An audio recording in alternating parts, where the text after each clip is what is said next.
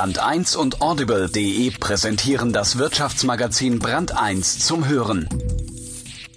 Hören Sie die Ausgabe zum Thema Fehler.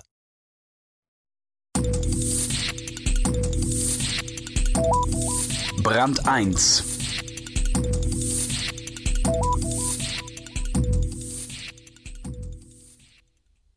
Fehler zuzugeben zeugt von Stärke und Souveränität.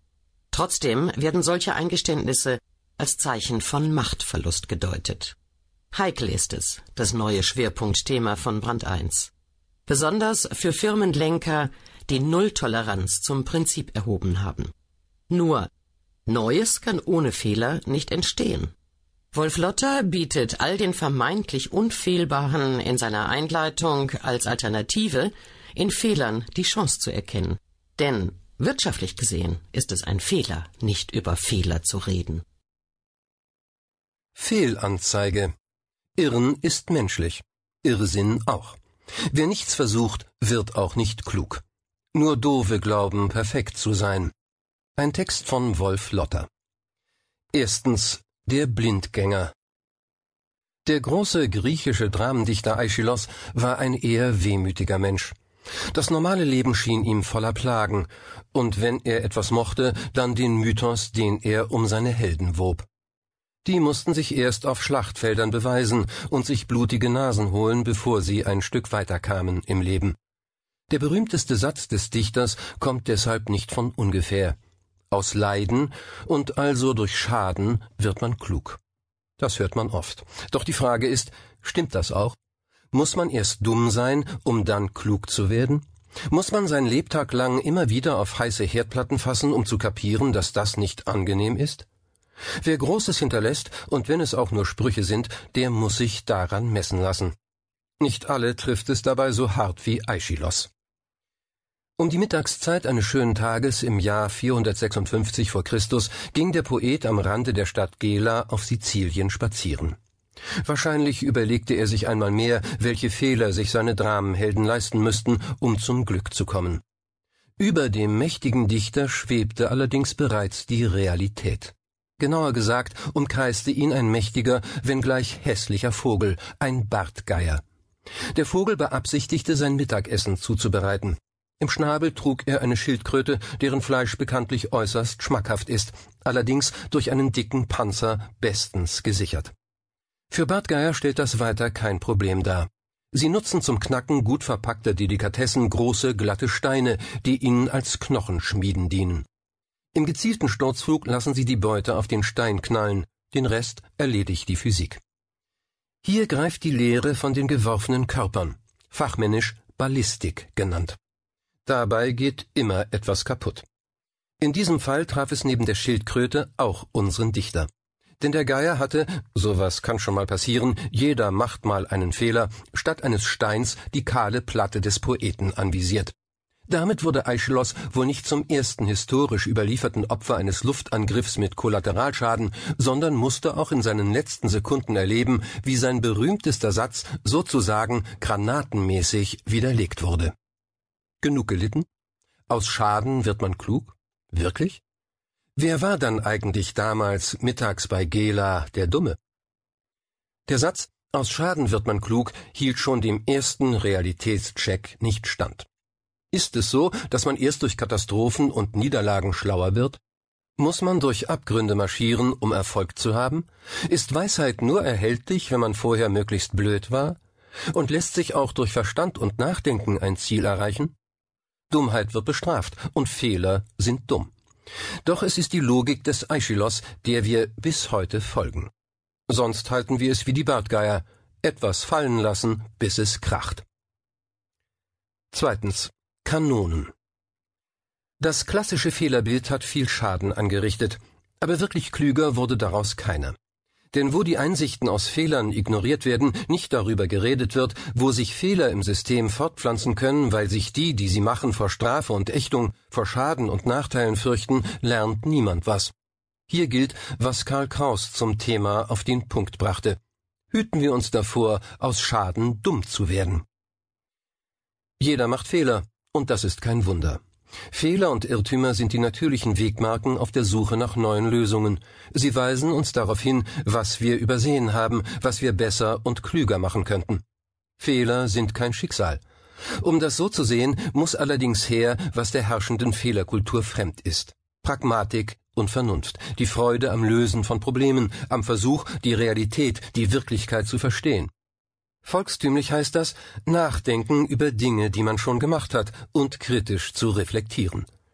Mit der Frage, wie das geht, hat sich der Psychologe und Autor Dietrich Dörner beschäftigt. Für ihn liegt darin der Schlüssel zum Verständnis der neuen Welt, die in ihrer Komplexität mit nichts vergleichbar ist, was Menschen bisher kennen. In seinem Bestseller Die Logik des Misslingens schreibt Dörner Die Betrachtung der Folgen von Maßnahmen bietet hervorragende Möglichkeiten zur Korrektur eigener falscher Verhaltenstendenzen und zur Korrektur falscher Annahmen der Realität. Denn wenn sich etwas einstellt, was man als Folge einer Maßnahme eigentlich nicht erwartet hat, so muss das ja seine Gründe haben, und aus der Analyse dieser Gründe kann man lernen, was man in Zukunft besser oder anders machen sollte. Fast jeder unterschriebe diese Sätze, die vor immerhin 18 Jahren geschrieben wurden, leichten Herzens, aber das hätte auch Konsequenzen. Denn diese Regel ernst zu nehmen bedeutet auch, von populären Weisheiten Abschied zu nehmen. Das haben wir immer schon so gemacht. Das macht man so und nicht anders, beziehungsweise dafür gibt es klare Vorschriften. Nachdenken und kritische Analyse sind ein Geschäft, das man nicht nach Lust und Laune machen kann. Es ist rund um die Uhr geöffnet oder gar nicht. Es ist die Rückkehr einer zentralen Tugend der Aufklärung, des Zweifels am Bestehenden gleichermaßen wie an dem, was man selbst tut. Theoretisch sind damit viele einverstanden. In der Praxis kommt das einer Revolution gleich, die aus Fehlern, die heute ein Makel sind, nützliche Einsichten macht. Dörner weiß, dass wir noch weit davon entfernt sind. Die meisten Menschen, sagt er, würden ballistisch denken und handeln, also mit dem, was sie tun, so umgehen wie mit einer Kanonenkugel. Wie jeder weiß, kann nach dem Abfeuern der Kugel nichts und niemand ihren weiteren Verlauf beeinflussen. Sie fliegt ihre vorgegebene ballistische Bahn. Alles hängt davon ab, wie die Kanone ausgerichtet wurde. Wenn am Ausgangspunkt ein Fehler gemacht wurde, lässt er sich nicht mehr kontrollieren. So ist auch unser wirtschaftliches und gesellschaftliches System ausgerichtet. Dieses System folgt der Kanonenlogik. Der Kollateralschaden ist erheblich. Drittens. Die Forderung. Donners Vergleich ist in doppelter Weise sinnvoll. Es waren Kanoniere, die das Wort Fehler in der frühen Neuzeit zuerst verwendeten. Damit meinten sie, dass ihre Kugel ganz woanders einschlug, als sie es beabsichtigten. In dieser Zeit wurde auch die Vorstellung geprägt, dass man Fehler vermeiden kann, wenn man nur klare Regeln und Standards einführt. Das Wort Standard stammt aus dem Englischen, wo die Fahne des Königs, die Standarte, als Garantie dafür galt, dass die Männer, die sie trugen, das Recht und den Willen des Königs repräsentierten. Wer die königliche Standarte hat, hat immer Recht. Der Standard setzt die Maßstäbe für die Wirklichkeit, den sogenannten Königsweg. Das klingt optimal, ist aber das Produkt reiner Willkür. Standards und Normen haben gemein, dass sich Menschen an sie gewöhnen. Alternativen verblassen mit der Zeit. Andererseits kommt man im Zeitalter der Ballistik ohne Standards nicht aus. Alles wird vorausberechnet, kaum einmal wird nachgedacht. Der Aufstieg des Standards und der Norm ist mit dem Industriezeitalter verwoben. Wo massenhaft produziert wird, sind Abweichungen von der Norm fatale Fehler. Eine Maschine produziert Millionen Teile. Ob Kanone oder Maschine, eine falsche Einstellung macht die ganze Produktion zunichte. Im letzten Drittel des 19. Jahrhunderts hatten sich der Gott des Standards und mit ihm das ballistische Denken in den Köpfen fest etabliert. Fehler konnten ausgemerzt werden. Doch so nützlich der Standard für die massenhafte Herstellung von Dingen ist, über die man nicht mehr großartig nachdenken muss, so fatal ist er als wirtschaftliches Gesamtprinzip in einer Welt, die Wohlstand und Fortschritt nicht mehr allein durch die Reproduktion der schieren Masse gewinnt. Die Rede ist von hier und heute. Denn Neues kann ohne Fehler nicht entstehen. In der Normierung der Massenproduktion nimmt die Angst vor Fehlern geradezu pathologische Züge an. Die Erfüllung des Plans wird zum Naturgesetz, zur unabdingbaren Forderung.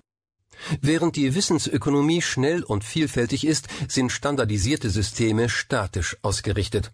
Sie können aus Fehlern nicht oder nur schwer lernen. Viertens. Das Experiment. Die Forderung nach Fehlertoleranz und einer neuen Fehlerkultur wird bis heute von vielen Managern und Bürgern als unnötiger Schnickschnack angesehen. Sie feuern ihre Kanonen lieber nach